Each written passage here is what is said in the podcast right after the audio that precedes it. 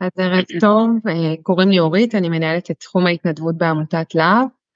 אה, בעצם אנחנו מתכנסים היום לאחד ההרצאות מתוך תוכנית אה, האוניברסיטה להורי פגים, זו, זו תוכנית שהוקמה בעקבות למידת השטח, שיח עם הרבה מתנדבים, רובם מורים לפגים, והבנו שיש צורך גם בלקבל המון מידע וגם לשתף, לשאול שאלות, לקבל תשובות, לקבל ייעוץ ומענה.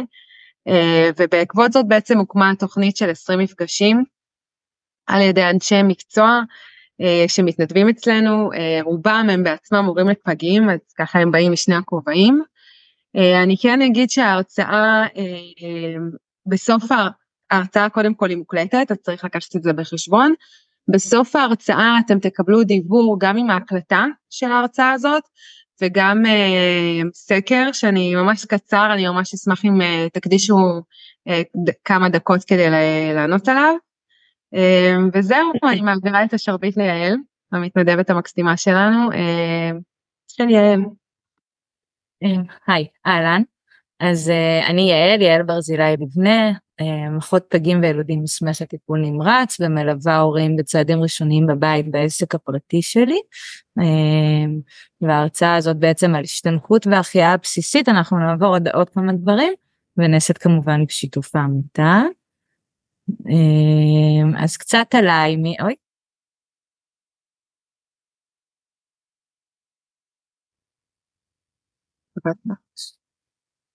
אז קצת עליי, אז מי אני? אה, ממש קצר, אני בת 34, אני גר במושב ישרש, אה, אימא לאיתמר בן 11 חודשים ולאופיר בת אה, ארבע וחצי, בגלל שאורית כבר הזכירה את זה, אז אני כבר אגיד את זה עכשיו, שאופירי שלי הייתה מאושפזת בפגייה שבה אני עובדת עשרה ימים מיום לידתה, מה שנראה בהתחלה כמצוקה נשימתית והתגלה כחיידק בדם. אז אה, היא לא ממש פגית, אבל uh, את ה... להרגיש לרגע, וזה היה, היו רגעים מאוד uh, עוצמתיים לטוב ולרע, הרגשתי איך זה להיות בצד השני, ואני גם מאמינה שזה השיעור הכי טוב שקיבלתי למקצוע שלי, הטעימה הזאתי. אני. אני במקביל לעסק העצמאי שלי אני עובדת גם בפגייה, הפגייה שאני עובדת בה זה הפגייה באסף הרופא, פגייה אוהדת התפתחות, אמ, אני מאוד אוהבת אותה, אמ, וכמובן לא ניטרלית, בעלת קורס הדרכה קלינית, תומכת עמקה, יועצת עמותת להב כבר שנה וחצי. אז זאת אני.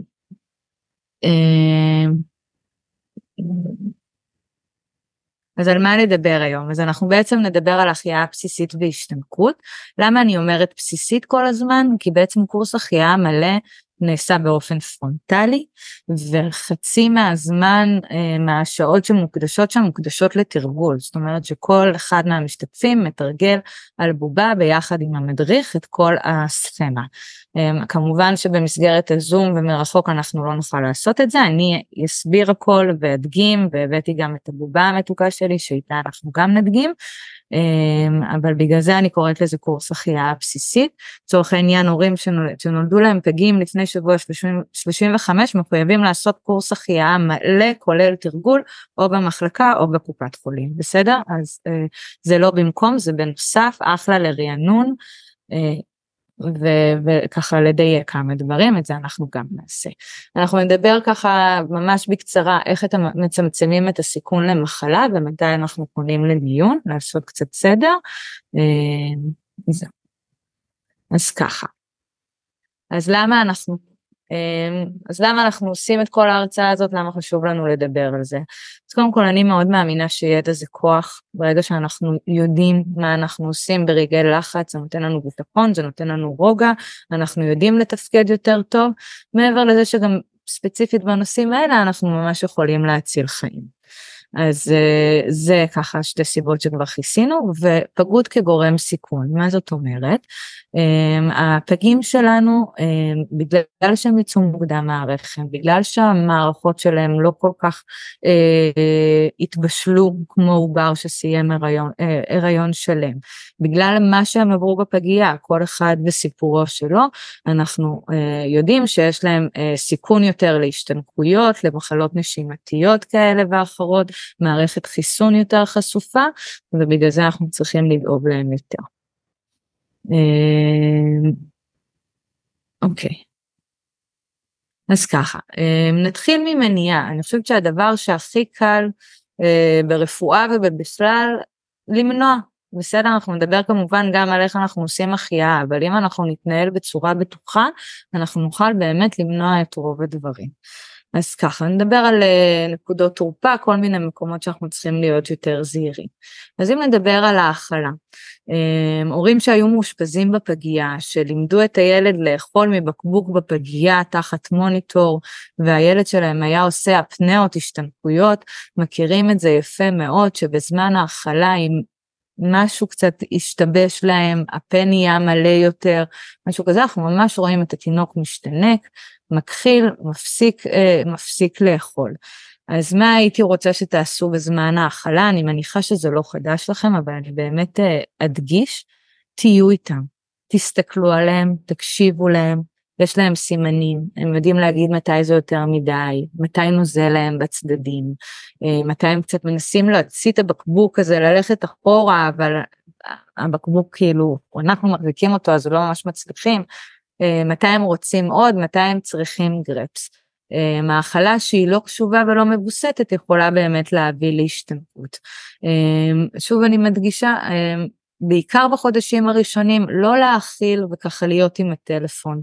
יש לזה כל כך הרבה, אה, כל כך הרבה סכנות גם מבחינת ההשתנקות, גם מבחינת התפתחות ותקשורת. האכלה זה זמן טוב לדבר איתם, להסתכל עליהם, לראות ככה קצת לקבל מהם איזה שעות ערנות, הם מחפשים את זה, הם מחפשים את העיניים שלנו, לתת להם את זה.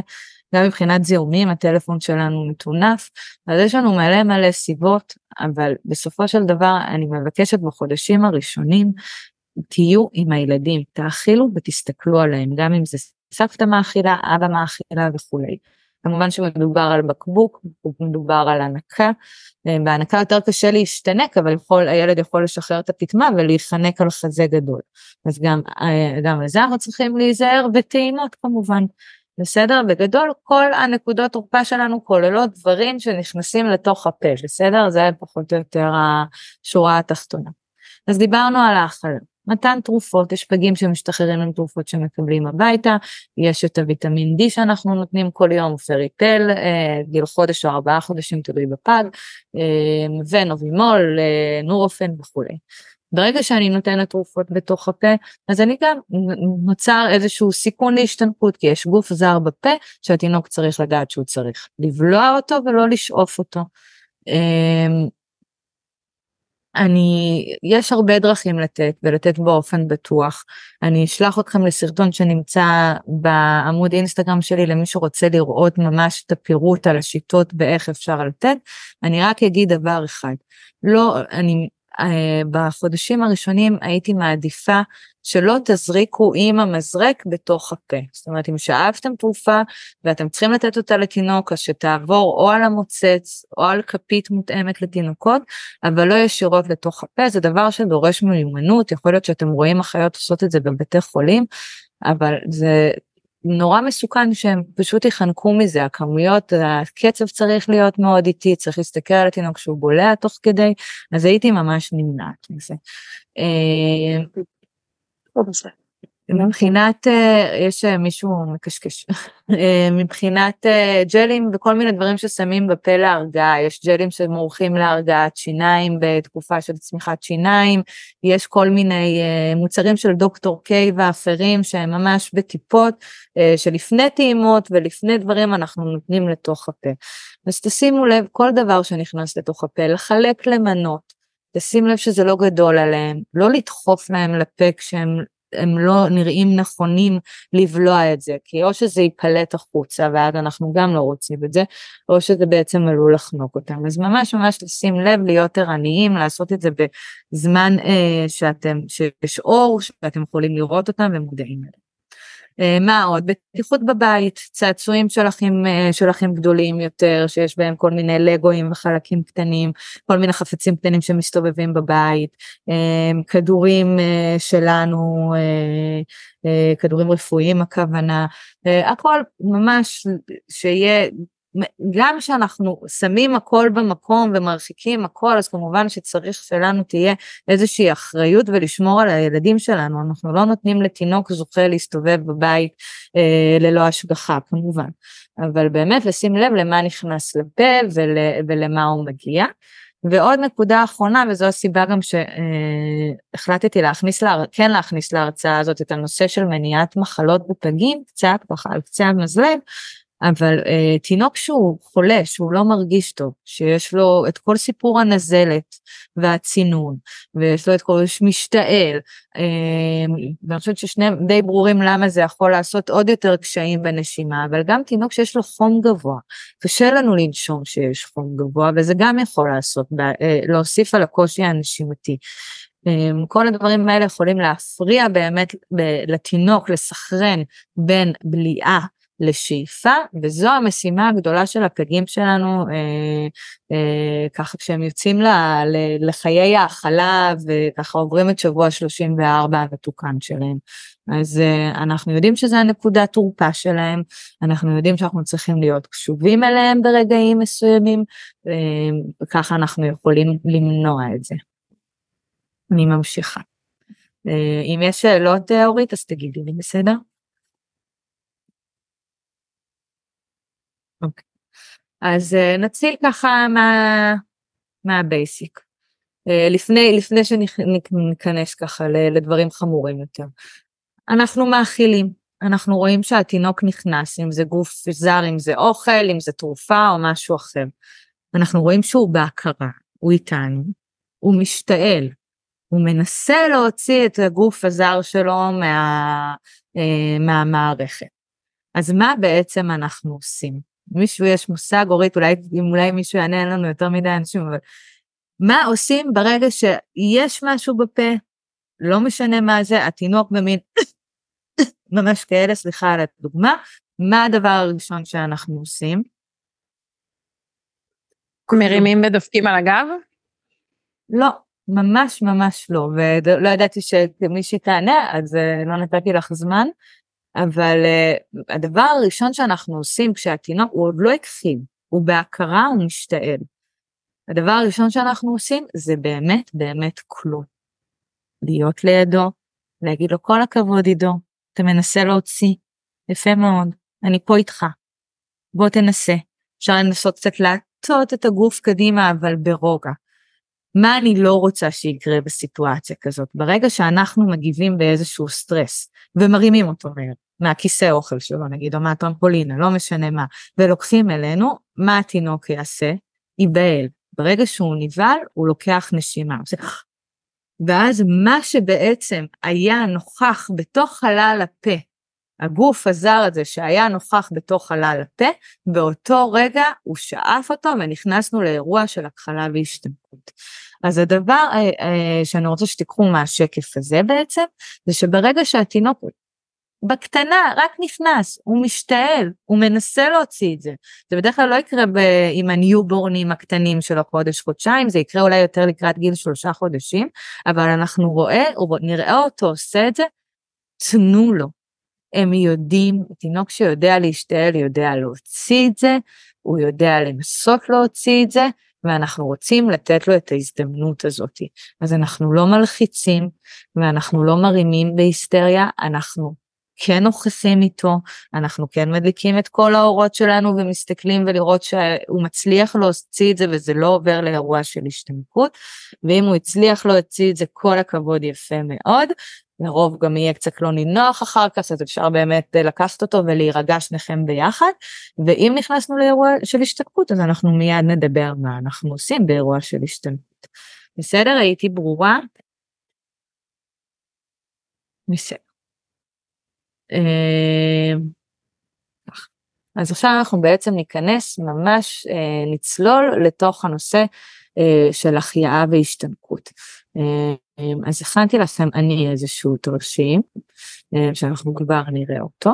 אנחנו נתחיל מאיזשהו זיהוי. אז איך אנחנו יודעים שהוא לא סתם נכנס כמו שדיברנו קודם ובאמת הוא נכנס פה לאיזשהו אירוע של השתנקות? אנחנו נראה כחלון בסדר? כחלון סביב השפתיים ממש נראה, אה, נראה כזה איזשהו אה, אה, קיפאון גם בתינוק, הוא לא מוציא קול ולפעמים הוא יראה כאילו הוא מנסה, אבל לא יוצא הקול מהפה, בסדר? ברגע שיוצא קול מהפה זה אומר שנכנס אוויר. אוויר לא, אה, קול לא יכול לצאת אם לא נכנס אוויר. אז ברגע שהתינוק לא מוציא קול, אז אנחנו יודעים שיש איזושהי בעיה, ואנחנו גם רואים עליו שהוא מתקשה לנשום, הוא לא מצליח לעשות נשימה כמו שצריך. אז הנה אה, התרשים שלנו, אה, מי שרואה מהטלפון אולי יכולה ככה להגדיל, יהיה לה יותר נוח. אה, אז ברגע שאנחנו רואים שהתינוק שלנו אה, מקסטיל ומתקשה, אה, לא משתעל, לא זז יותר מדי, אלא משהו קצת יותר אה, קפוא, אז אנחנו בעצם נכנסים לאירוע של השתמקות ולהחייאה, ואנחנו מתחילים לבדוק אותו.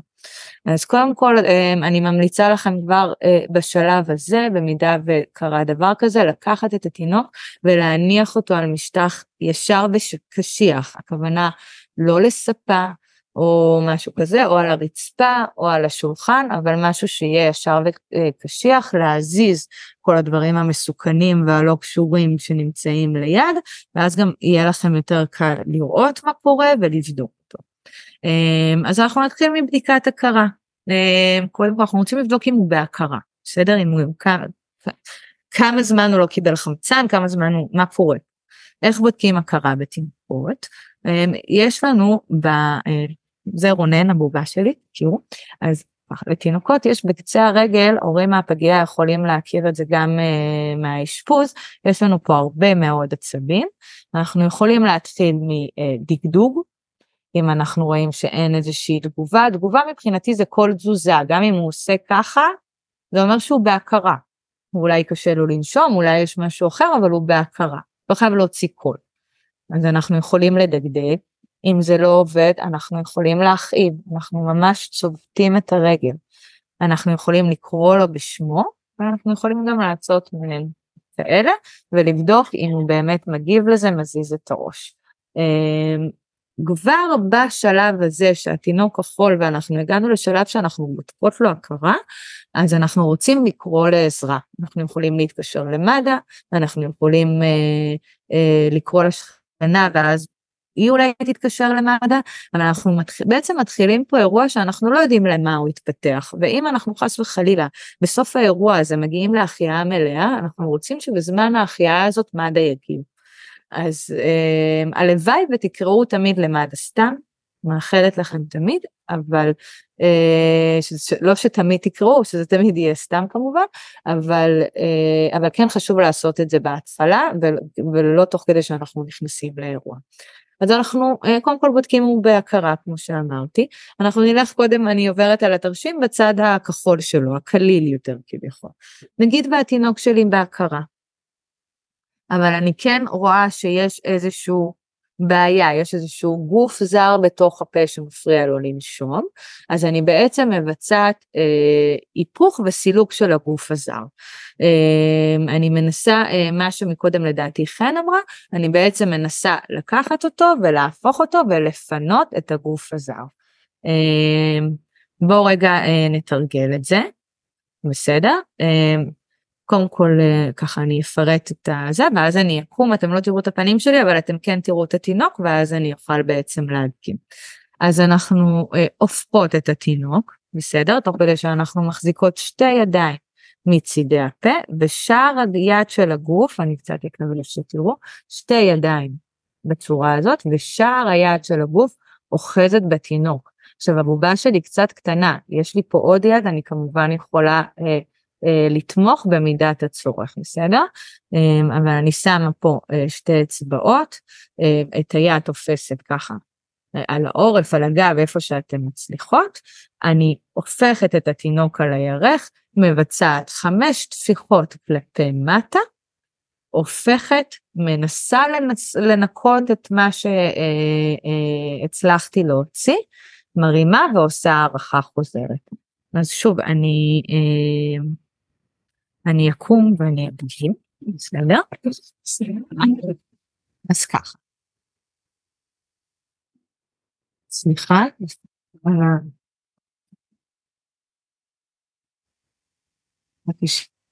אז שוב, שתי אצבעות בצידי הפה, יד מחזיקה. כמובן בטיחות אנחנו לא רוצים שבזמן הזה שלנו ייפול. אני מורידה אותו לכיוון הירך, ממש ככה. חמש טפיחות כלפי מטה. אני בשלב הזה לא עדינה כל כך, אני מבצעת חמש טפיחות עם החלק הזה של היד לאורך הגב, ואני ממש לוחצת, אני רוצה שמה שתקוע שם יצא. אז אני עושה אחת, שתיים, שלוש, ארבע, חמש, הופכת בעודי על הירך, אני יכולה להשתמש עם היד הזאת ולנקות, אני יכולה עם היד הזאת אם אני מרגישה שאני מספיק יציבה ולנקות, ומרימה ועושה הערכה חוזרת. מה זה הערכה חוזרת? אם אנחנו עוברים לפרסים שלנו, אז אני בעצם שוב בודקת הכרה. מה אני מצפה שיקרה אחרי השלב הזה? אני מצפה או שהגוף הזר יצא ואז בעצם יהיה שיפור בילד, הוא יחזור להכרה, הוא יחזור אה, לנשימה, הכיכלון יעבור, אמרנו שהוא בהכרה, הכיכלון יעבור, אנחנו נראה איזשהו שיפור בילד. במידה ותקוע הגוף זר ועדיין לא הוצאנו אותו, אז אנחנו נצפה להחמרה לצערי, ואז אנחנו, בגלל זה חשוב שנעשה את הערכה החוזרת ונדע איפה אנחנו עומדים. אמ, יש שאלות על החלק הזה של ההשתנקות, של איך אני עושה את ההיפוך וסילוק של הגוף הזר מהפה של התינוק? סבבה. אמ, אז היינו בחלק הכחול, עוברים להערכה חוזרת, שוב עושים בדיקת הכרה. נגיד ודגדגנו, הסבנו כאלה, התינוק לא בהכרה, אני עושה בדיקת נשימה. איך אני עושה בדיקת נשימה? אמרנו שהתינוק כבר שוכב, בסדר? על משטח ישר, נגיד זה המשטח שלי, אז יש לי שני דרכים. דרך אחת זה בעצם להסתכל האם בית חזה עולה ויורד, ודרך אחת זה ממש לקרב את הלחי ולנסות להרגיש את האוויר של הנשימה שלו על הלחי שלי. אמ, יהיו תינוקות שגם יעשו קולות נשימה, כאילו שממש נשמע אותם. אמ, אז ככה אנחנו בודקים את הנשימה. אם הוא נושם והוא בהפרה, אז אנחנו כן יכולים, אם אנחנו בכל זאת חושדים שיש איזשהו גוף זר, אפשר לעשות היפוך והוצאת גוף זר וכולי, אבל בגדול תינוק שהוא לא בהכרה, אבל הוא כן נושם, לא בטוח שהבעיה היא נשימתית, כן בטוח שאנחנו צריכים להזמין אמבולנס ולהגיע לבית חולים, אז אנחנו מחכים למד"א שכבר הזמנו והם יגיעו ויסייעו לנו לטפל. החלק השלישי בעצם שהתרשים הולך אליו זה החלק אה, שמוביל אותנו להחייאה זה שהוא לא נושם. אז לפני שאני אדבר ממש על עיסויים והנשמות ואיך אנחנו עושים, חשוב לי להגיד בקצרה, אם אני מסכמת את התרשים הזה ל-SOS של הורים, אם התינוק לא בהכרה ולא נושם, אתם עושים החייאה. בסדר? זה, בזה זה נגמר. אנחנו לא רואים תנועות נשימה, אנחנו לא מבינים שהוא נושם, הוא לא בהכרה, הוא לא מגיב לנו, אנחנו מתחילים לעשות החייאה. אם לא בדקנו הכרה כמו שצריך, אז כבר בתנועות, בתחילת ההחייאה וכולי, אנחנו, הוא יגיב לנו, ואנחנו נראה שאנחנו בהכרה ואנחנו נוכל לעשות הערכה מחדש, אה, והנשמות אה, כמובן. טוב. אז זה ככה משהו ששוב אני חוזרת אליו, תינוק שהוא לא בהכרה ולא נושם, אנחנו מתחילים עשייה. אוקיי, אז איך אנחנו עושים אה, בעצם את ההחייאה עצמה? עיסויים והנשמות, עיסויים הכוונה זה ללחיצות על בית החזה, הנשמות זה אוויר שאנחנו מכניסים לחלל הפה, אנחנו עושים את זה ביחס 30 ל-2, 30 נישואים ואז שתי הנשמות, זה יחס למי שנמצא לבד בסיטואציה. אם השכנה עזרה לנו, הגיע עוד איזה מישהו או אבא, לא משנה מה, יש לנו שני אנשים שעושים איתנו את ההחייאה, אז אנחנו עושים 15-2, 15 עיסויים ושתי הנשמות. אנחנו עושים חמש סטים כאלה, זה אמור לקחת בערך שתי דקות. ואז בעצם אנחנו מצפים, אם היה תקוע פה משהו, יכול להיות שמעצם העיסויים וההנשמות שעשינו, הוא יצא. אז אנחנו, כשהתינוק שוכב, אנחנו כבר נדגים את הכל, אני מטה אותו הצידה, מטה אותו הצידה, ומנסה לפנות את מה שקורה, אה, את ההפרשות ואת הגוף הזר שהגיע אה, לפה, ואז אני עושה הערכה חוזרת. עכשיו החלק של עיסויים הנשמות חמש סטים שתי דקות הערכה חוזרת זה חלק שאני מבצעת אותו עד שמד"א מגיעים או עד שהתינוק בעצם משתפר והתאושש וחזר לעצמו. אז אה, בואו נצלול רגע לכל נושא העיסויים וההנשמות. אם יש לכם זה בדיקת נשימה אמרנו אה, דיברנו על זה כבר. אה, אני כן ממליצה או אה, להורים שמרגישים שהנושא עדיין לא יושב להם טוב, אולי אפילו אחרי אה, קורס החייאה שהם ניסו, אפשר בעזרת הסרטון הזה לראות אותו קצת ב repeat עם התרגול שלי על הרגעים של ההדגמה, ותיקחו איזה משהו, קחו איזה בובה של הילד או משהו, וממש תנסו לתרגל עליה, um, אני חושבת שזה מאוד מאוד עוזר.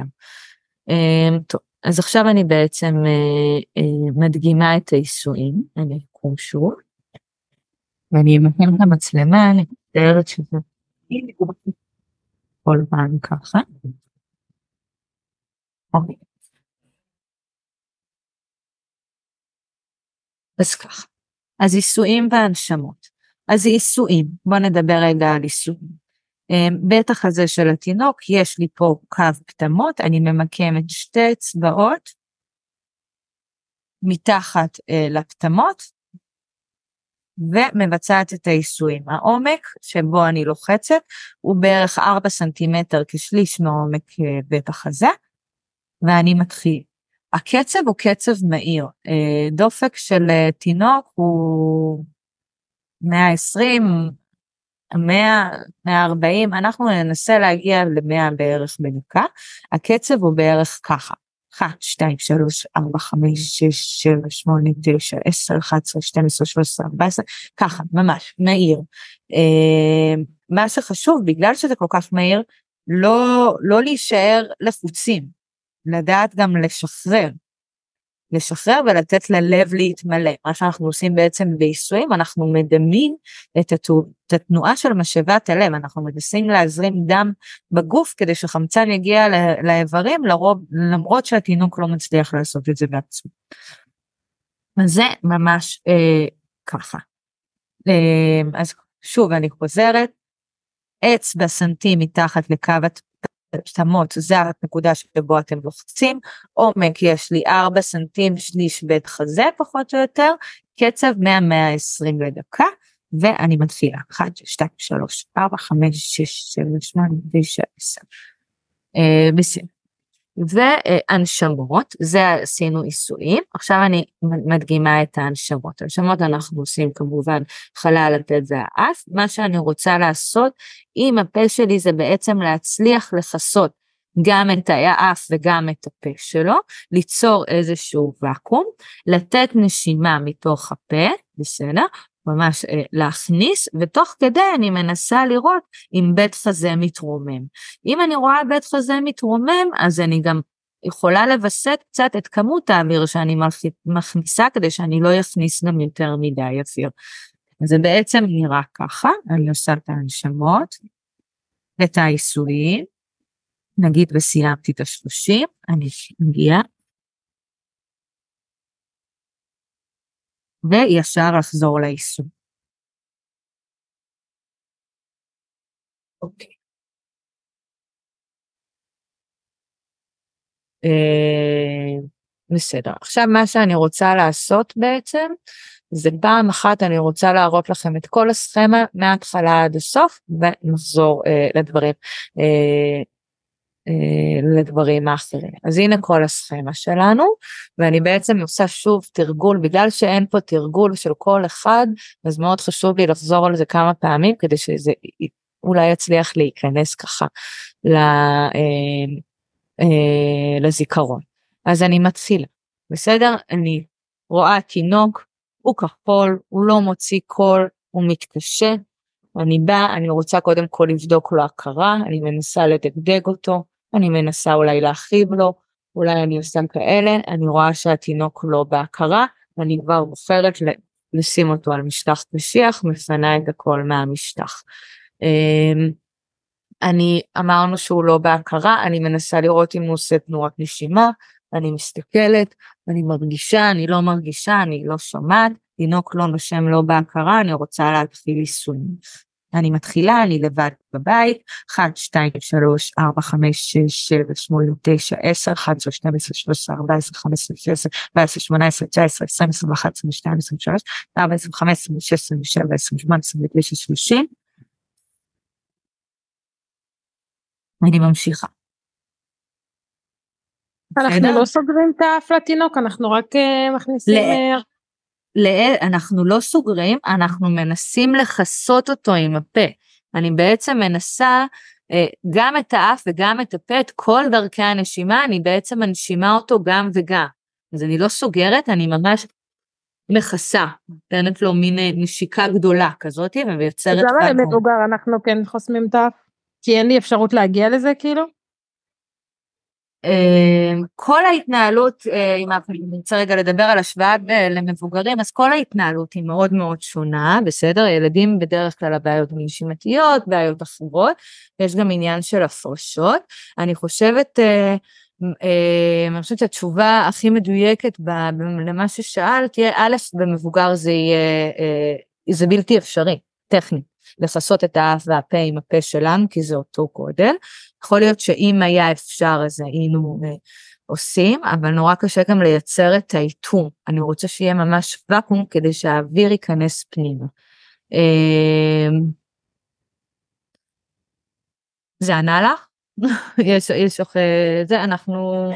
כן, כן, תיארת לעצמי שזאת בסדר, אבל בגדול עם מי שעשה קורס החייאה מבוגרים כל ההתנהלות היא שונה. היא שונה כי אנחנו מתייחסים לתינוקות, אנחנו מניחים, אנחנו יודעים ממחקרים ומסטטיסטיקות שהבעיה לרוב היא נשימתית. אז כל ההתעסקות סביב הפה ואיפור והסילוק של הגוף הזר וכל ההתעסקות עם הנשמות ובכלל לבדוק אם הוא נושם, תשימו לב לא בדקנו פה דופק אפילו פעם אחת. במבוגרים אנחנו עושים הפוך על הפוך ממה שקורה פה, אנחנו בודקים דופק, אנחנו לא בודקים נשימה ואנחנו ישר מתחילים יישום. אז, אז זה מאוד שונה ותנסו כזה לא, לא לעשות יותר מדי חפיפות, לתינוקות אנחנו לא בודקים דופק כי זה פשוט מאוד קשה וחבל לבזבז על זה זמן. וגם שוב רוב הבעיה היא נשימתית. בסדר, את ההשתנקות עשינו, יש עוד משהו שתרצו שאני, אה, לא סיימתי, בגלל השאלה. סיימנו את החמש סטים, שנייה אחת, סיימנו את החמש סטים, ואז אני בעצם רוצה לראות אה, איך אני מתקדמת. עכשיו, כמו שאמרתי, בגלל העיסויים ובגלל ההנשמות, יכול להיות שהגוף הזר שהיה נמצא, יצא. אז אני פותחת את הפה של התינוק, כזה קצת לוחצת על השפתיים, פותחת, מזיזה אותו הצידה ובעזרת האצבע מפנה כמה שיותר ומחזירה, בתקווה שעכשיו בהערכה המחודשת שלי בבדיקת הכרה ובבדיקת נשימה אולי יהיה איזשהו שיפור. בסדר? אז שוב שאלות, שאני מקווה שזה יהיה מספיק ברור. אחלה. אז את זה עשינו, ובדיקת נשימה עשינו, ויישומים והנשמות עשינו. יעל, יש פה שאלה. כן. Uh, מי שרשמה, אני, אני יודעת שהיום כבר לא עושים הנשמה דרך הפה, אצל מבוגרים, לתינוקות כן? כן, כן, כן, כן, שוב, זה הכל מתיישב על זה שבתינוקות לרוב הבעיה היא נשימתית, אז אני מטפלת בנשימה.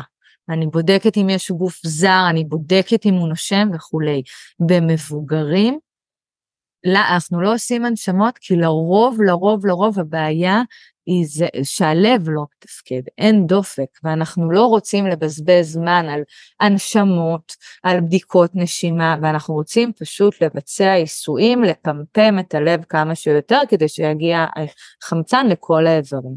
אז, אז כן, אז חד משמעית, במבוגרים אנחנו לא עושים הנשמות מפה לפה, בתינוקות כן. אמ, עוד הסיבה זה גם עניין של זיהומים, כשמדברים על החיות מבוגרים, הרבה פעמים כזה מישהו נופל ברחוב ומישהו זר מגיע אליו, וגם מהבחינה הזאת אנחנו לא תמיד אה, רוצים לעשות הנשמה מפה לפה. פה אנחנו מדברים לרוב, המדובר בתינוק שלכם, ולכן הסיכון לזיהומים הוא גם הרבה הרבה פחות אה, נמוך. אז אה, כן, וזה שאלות חשובות, כל הכבוד. יש עוד שאלות כאלה אורית? לא. בסדר. אז uh, סיימנו את כל, ה, uh, את כל נושא ההחייאה וההשתנקות, uh, ועכשיו uh, אני כן רוצה לדבר קצת על איך אנחנו uh, מצמצמים את הסיכון למחלה, למחלה בה, אצל ילדים בכלל, אצל פגים במיוחד, uh, כמו שדיברנו בהתחלה, הם גם חשופים יותר למחלות של מערכת חיסון שקצת פחות בשלה, גם בגלל מה שעבר עליהם בהתחלה באשפוז בפגייה, כל פעם בסיפורו שלו, וגם כשהם חולים, אנחנו מוצאים את עצמנו בסיכון וחשיפה יותר להשתנקות ולעוד כל מיני דברים כאלה ואחרים. אז אני באמת חשוב לי ככה, יותר קל להתעסק במניעה. בסדר? ודיברתי על זה בהתחלה ואני אומרת את זה שוב, יהיה לי יותר קל אם התינוק פשוט לא יהיה חולה. או שהוא פשוט לא ייחנק. אז uh, כמובן שאנחנו לא יכולים לנצח הכל וילדים חולים לפעמים וכולי, אבל um, אנחנו כן יכולים לצמצם. אז uh, ככה כמה, מניעת הדבקה, אני חושבת שזה ברור וגם מדברים על זה הרבה פעמים בפגיות במעמד השחרור, אבל הפגים הקטנים שלנו חשופים למחלות עם מערכת חיסון חלשה, um, אנחנו צריכים לחשוב על האחים הגדולים שלהם, לאיזה מסגרות הם הולכים, מאיפה הם באים, אנחנו צריכים לחשוב על מבקרים שמגיעים הביתה, אמ, איך הם מרגישים, קודם כל אם מישהו מצונן או לא מרגיש טוב אז כמובן תודה רבה אבל הוא לא חייב להגיע, אמ, ואם יש אה, מישהו שעוזר, אם יש איזה סבתא שעוזרת, אז אה, באופן קבוע, אז אולי באמת שהיא תהיה גם באופן קבוע וגם להדריך אותה קצת על ניקיון והיגיינה וכל הדברים האלה. אחים גדולים זה נורא תלוי בגילאים שלהם וזה באמת התמודדות מאוד קשה כי אחים גדולים בגילאי אה, גן 4-5 מאוד מתרגשים, מאוד רוצים לגעת, וזה באמת התמודדות קשה. ואני חושבת אבל שכמה ככה להסביר להם שזה ישמור על האח הקטן שלהם, אני לא אומרת לא לגעת, אבל אה, אפשר לשטוף ידיים לפני שחוזרים אה, ממסגרות, מחוגים, מכל מיני דברים בחוץ, אולי להחליף בגדים, בטח אם הם רוצים להרים. אה, לא חייבים להתקרב לפנים, לא חייבים לנשק בפנים, אפשר לנשק ברגליים וכל מיני כאלה. וככה אנחנו, כבר תוך כדי שאני מדבר, אנחנו מדברים על שמירה על היגיינה. אמ, בבית, עם, בפגייה היה לנו את האלפוג'ל בכל מקום ונהיינו ככה סטרסים, כל ההורים נראים כמו האחיות כל היום מחפים ידיים, לפעמים אנחנו חוזרים הביתה ואנחנו שוכחים מזה. אז אני מדגישה, אנחנו מחליפים חיתול, אמ, אנחנו מניחים את התינוק במקום בטוח והולכים לשטוף ידיים, אפשר לקנות גם את האלכוג'לים האלה הביתה. אמ, אחרי שירותים, לפני ההאכלה,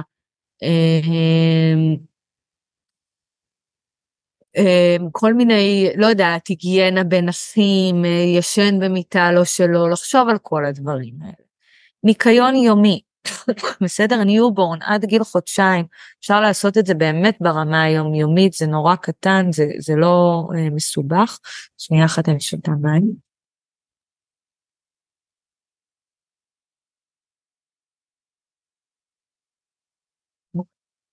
אז אנחנו רוצים ברמה היומית להחליף להם מצעים בעריסה הקטנה שלהם, אמ, אנחנו רוצים להחליף את החיתול בד שאיתו אנחנו ככה מנגבים להם את כל ההפרשות מהאוכל וכולי. אנחנו רוצים לנקות מוצצים ברמה יומית אפילו יותר, עכשיו לא סתם לנקות מתחת לברז, לשטוף עם סבון מים חמים מה שצריך, נשכנים, בעצם כל מה שנכנס לחלל הפה שיעבור ניקיון ברמה היומית.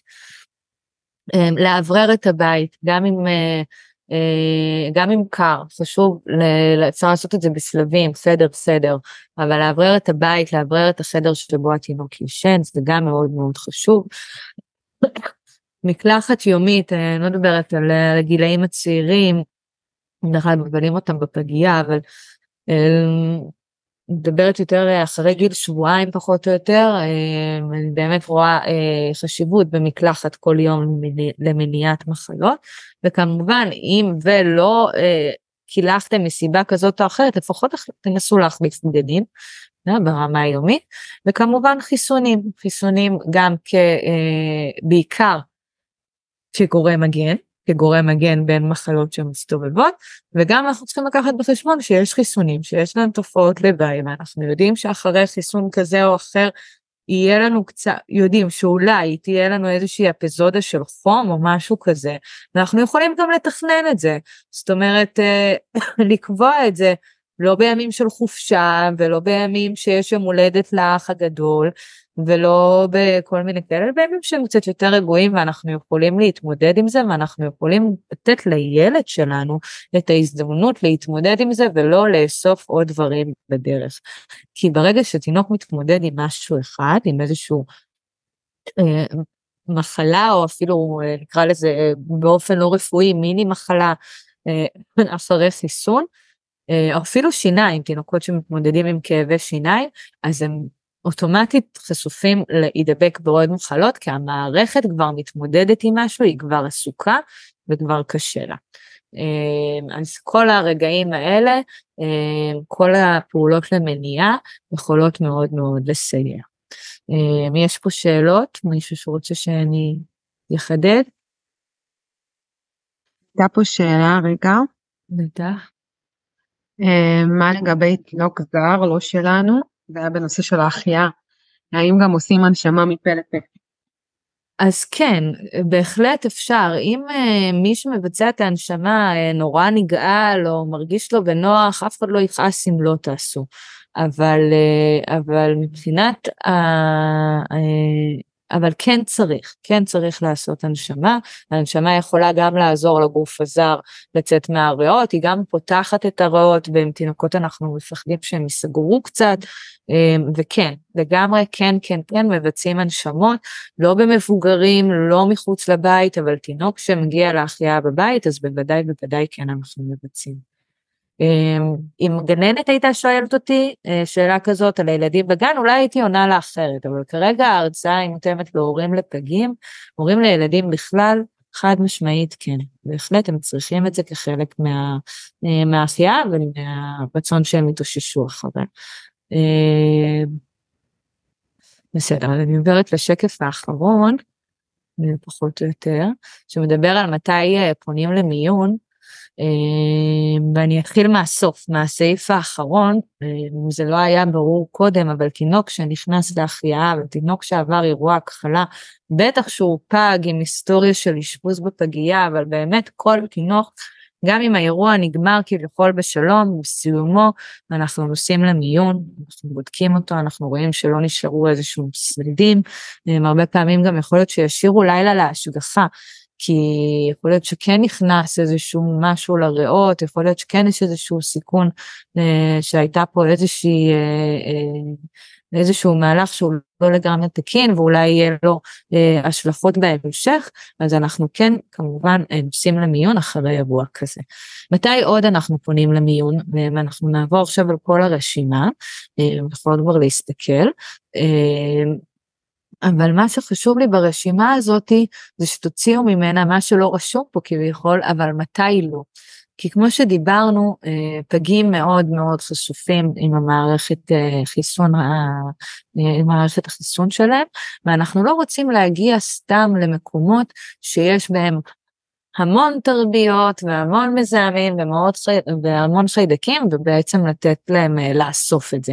זה הדבר האחרון שהיינו רוצים, להגיע סתם. אם באמת יש צורך, אז כמובן אנחנו נעבור פה על הדברים ויש צורך להגיע. אבל אם זה משהו שיכול לחכות לבוקר, אם זה משהו שאפשר להתייעץ עם רופא אונליין, יש היום בקופות חולים רופאים אה, כמעט 24/7, תלוי בקופת חולים וזה, אבל באמת אפשר אה, לנסות גם אה, ככה. אה, אז מה שיכול להיות כמה שיותר מצומצם, יותר מצומצם. כמו שאתם מקבלים הדרכה בבית חולים, את התואר הראשון בטיפת חלב, להגיד שאתם אה, הורים לפגים ושיכניסו אתכם או בהתחלה או בסוף כדי שלא תיפגשו עם הילדים האחרים, דמיינו מה קורה במיון בשלוש בלילה. זה, זה באמת, אה, זה, אם קרה והייתם צריכים להגיע למיון, תזכרו שאתם עם תינוק קטן. אין צורך להניח אותו לא על המיטה ולא על, יש לו את האמבטיה שלו, את העגלה שלו, את הטיולון שלו, מה שזה לא יהיה, שיהיה כמה שיותר שם, שיהיה עליכם, אפשר להביא בתיק עוד איזה שמיכה או חיתול בד או משהו שיהיה אפשר כזה לשים שיהיה משלו גם מבחינת אה, רגיעה שלו וגם מבחינת זיהומים ולזכור אה, שחוזרים הביתה לשטוף הכל, לכבס הכל ולהחליף. אמ, טוב, אז אני עוברת. חום. אמ, אז חום, תינוק שמגיע לחום מעל 40 ולא מגיע לטיפ, מגיב לטיפול תרופתי מלא, טיפול תרופתי מלא הכוונה שאנחנו משלבים אקמול ונורופן ביחד לפי המינונים שלהם, זה נראה לי הרצאה בפני עצמה אז אנחנו, אני לא אפרט על זה כרגע, אבל באמת במינונים מלאים של נורופן ואקמול אנחנו רואים שהתינוק לא מוריד חום, נתנו נורופן, חיכינו שעה, לא מוריד, נתנו אקמול, חיכינו שעה, עדיין על 40, אנחנו לוקחים אותו למיון, אנחנו מפחדים שהוא יפרכס מעל 40 חום, בסדר? אז זה אה, דבר אחד. אה, כל חום מתחת לגיל חודשיים, לא משנה למה, תינוק בגיל חודשיים, לא, עד גיל חודשיים לא אמור להידבק ביותר מיני מחלות. חום בתינוק אה, קטן כזה יכול להיות סממן למחלות שאנחנו מאוד מפחדים מהן. אה, ומה שרשמתי פה יצא לי קצת, אה, לא, לא משנה, אבל הרוב כרוך באשפוז לבירור מלא. הכוונה בבירור מלא זה שרוצים לראות שאין לו דלקת קרום המוח ורוצים לראות שאין לו דלקת בדם ורוצים לראות שאין לו דלקת בריאות. מנסים לראות מאיפה החום הזה מגיע. um, הרבה פעמים uh, סיידק בדם עלול להתפתח לב דלקת בקרום המוח או משהו כזה ואנחנו ובגלל זה אנחנו חייבים להיות על זה. וכמה שנתפוס את זה יותר מוקדם אנחנו ממש נציל את חייו ואת האיברים המעורבים אז, אה, אז מתחת לגיל חודשיים אנחנו לא, לזה אנחנו הולכים למיון. אם זה יום שני בבוקר והרופא שלך בקופה זמין, את יכולה אולי להתקשר לשאול, כנראה שהוא ישלח אותך למיון כי את צריכה לעבור את כל הבדיקות האלה באופן מלא ומיידי. והיא לא ניתן לבצע אותה בקופה. אמ, חשד לפרכוס, תינוק שאנחנו חושדים שהוא פרקס, אמ, ואנחנו מן הסתם לא יודעים למה, אנחנו ישר לוקחים אותו למיון, גם לבדוק אה, מה הגורם לפרכוס ולראות שזה לא חוזר, וגם לבדוק את התינוק שהם מפרכסים, הם עלולים לקבל מכות, עלולים להיות איזה שהם שברים, כל מיני דברים, אז אנחנו באמת רוצים לבדוק את זה. כל נפילה של תינוק אה, עד גיל, עד גיל חצי שנה, תינוק שנופל מגובה מטר לרצפה, אנחנו הולכים למיון לבירור. תינוק אפאתי, מה זה תינוק אפאתי? הוא כאילו בהכרה, הוא פותח עיניים ומקשיב וזז, אבל הוא כזה, הוא לא אוכל, הוא רדום, הוא לא ממש מגיב, הוא לא מחייך, זה תינוק שאנחנו מפחדים שהוא יתייבא, זה תינוק שאנחנו מפחדים שהוא מחולל אצלו איזושהי מחלה גדולה וכולי. אמ, אז אנחנו לוקחים אותו למיגון. אמ, החשד להתייבשות, תינוק שאנחנו חושדים שהוא יתייבש, אם גם אה, אפנטי זה גם אחד הסימנים, גם תינוק שהוא מקיא ומשלשל, תמיד אומרים כזה זה וזה לא קלישאה, זה נכון, אם יש רק הכל זה בסדר, ואם יש רק שלשולים זה בסדר, אבל אם יש את השילוב של שניהם, אנחנו מפחדים שהוא יתייבש, אנחנו לוקחים אותו לבית חולים אה, כדי שיקבל נוזלים, בסדר? אפשר גם בירור ותרופות וכולי, אבל אנחנו רוצים שיקבל נוזלים. אמ, אנחנו תינוק שיתייבש אנחנו נראה גם את הפעתיות המדוברת וגם אנחנו נראה שהוא לא עושה פיפי החיתולים שלו יבשים. בסדר? אה, קוצר נשימה מה זה קוצר נשימה? זה נשימה שהיא לא רגילה. זה נשימה עם קולות, כל מיני צפצופים, הבטן שלהם נראית ככה נורא מוזרה, נורא מתאמצת, אנחנו נראה כל מיני שרירים בגוף עובדים ומנסים לעזור לנשימה. אז, אז גם אנחנו הולכים לבית חולים. אה, אנחנו צריכים לראות שנכנס מספיק חמצן. אה, פריחה עם חום ברגע שיש לתינוק פריחה ושילוב עם חום, יש מחלות מסוימות שאנחנו מפחדים מהן, אנחנו ניגשים לבית חולים. אה, פריחה שלא עוברת בלחיצה, יש פריחות שעוברות בלחיצה ויש פריחות שלא עוברות בלחיצה. פריחה שלא עוברת בלחיצה, פריחה מסכנת חיים, אנחנו ניגשים למיון. פריחה שעוברת בלחיצה, אם ילד חיוני, אין לו חום, הכל בסדר, תעשו תור טלפוני לרופא אור מחר מחרתיים והוא יעזור לכם. Um, התקף אלרגי, בדרך כלל אנחנו נראה את זה לקראת טעימות, um, אבל התקף אלרגי אנחנו בעצם מפחדים שדרכי הנשימה יתנפחו ויחסמו את קנה הנשימה. Um, בתינוקות אנחנו לא תמיד נדע שהוא אלרגי, כאילו אנחנו לא, זה לא, אה, אנחנו לא, אולי לא נצפה את זה, יכול להיות שזה ייראה לנו כמו קוצר נשימה או פריחה או משהו כזה, אבל כל דבר בסגנון הזה אנחנו לוקחים בבית חולים. כוויות, תינוק שנשפך עליו חס וחלילה מים חמים או אה, בטעות במקלחת, לא משנה מה, כוויה מחייבת אשפוז, זה פצע פתוח גדול, גם יכול לגרום להתייבשות ועיבוד דם, אנחנו חייבים. אה, כאב פתאומי באשך, אה, זה גם אה, נושא שנפוץ בפגים, שהאשך שיש בקע שהוא מסתובב או משהו בסגנון הזה אם יש כאב פתאומי אנחנו לא רוצים שיקרה שם נמק או משהו בסגנון הזה אנחנו הולכים למיון לכירוג ולשחרר במידת הצורך. אה, הרעלה תינוק שבלט הבקבוק של נובימול הגיע ל... אה, מתחת לקיון כל האקונומיקות וכאלה ישר לבית חולים, נשיכת בעלי חיים, אה, גם לטפל, לסגור וגם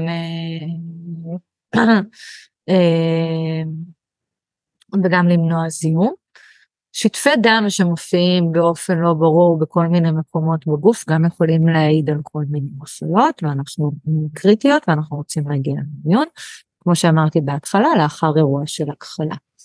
אה, שאלות על הנושא של מתי אנחנו מגיעים למיון? כמובן לא אמרתי, יש אה, בכל הקופת חולים, בכל קופת חולים יש מוקד אחיות ואפשר להתקשר ולשאול. אה, אני אגיד משהו בסוגריים, זה מוקד טלפוני ונורא קשה לתת ייעוץ טלפוני ולכן מאופן, באופן טבעי מהחוסר יכולת לקחת אחריות שאנחנו לא רואים את התינוק, רוב הפעמים התשובה תהיה להגיע למיון. בסדר? אמ, פה יש שקף שאני חושבת שכדאי שתצלמו אותו, אמ, של טלפונים חשובים.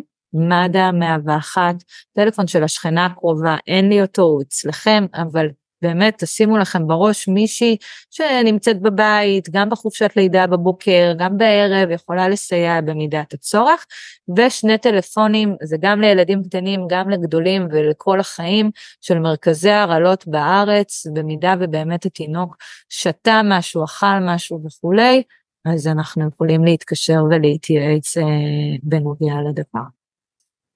זה לא תקף רק לתרופות, זה תקף באמת לכל חומר שאתם יכולים לדמיין. אה, זהו, אני סיימתי. אם יש עוד שאלות אני גם נשמח, ואם לא אז שרביט הולך, עובר אלייך אורי. כן. אה, אם יש למישהו שאלות אני חושבת שזה הזמן. מה שכן אני אגיד שבסוף אה, כל הרצאה או היום בערב או בבוקר אני בעצם מעלה לקבוצה הסגורה של, אב בפייסבוק כמה מילים על ההרצאה. אה, אני גם אתייג אותך יעל ומי שככה ירצה לי, עדיין להתייעץ, לשאול משהו, לשתף, אז, אה, אז אה, יוכל בשמחה. כמו שאמרתי גם הסקר, אתם תקבלו את, בדיבור את הסקר אז, וגם את ההקלטה של היום. וזהו, המון המון תודה, הרצאה לגמרי חיונית אני חושבת לכל הורה באשר הוא. זהו, רק טוב. שיהיה רק טוב ותמיד אפשר להתקשר ולהתייעץ בטח הורים לפגים אני מתנדבת בעמותה כבר שנה וחצי ועונה ללא מעט טלפונים גם אם זה כביכול סתם אז אני פה תמיד באהבה. תודה רבה ערב טוב.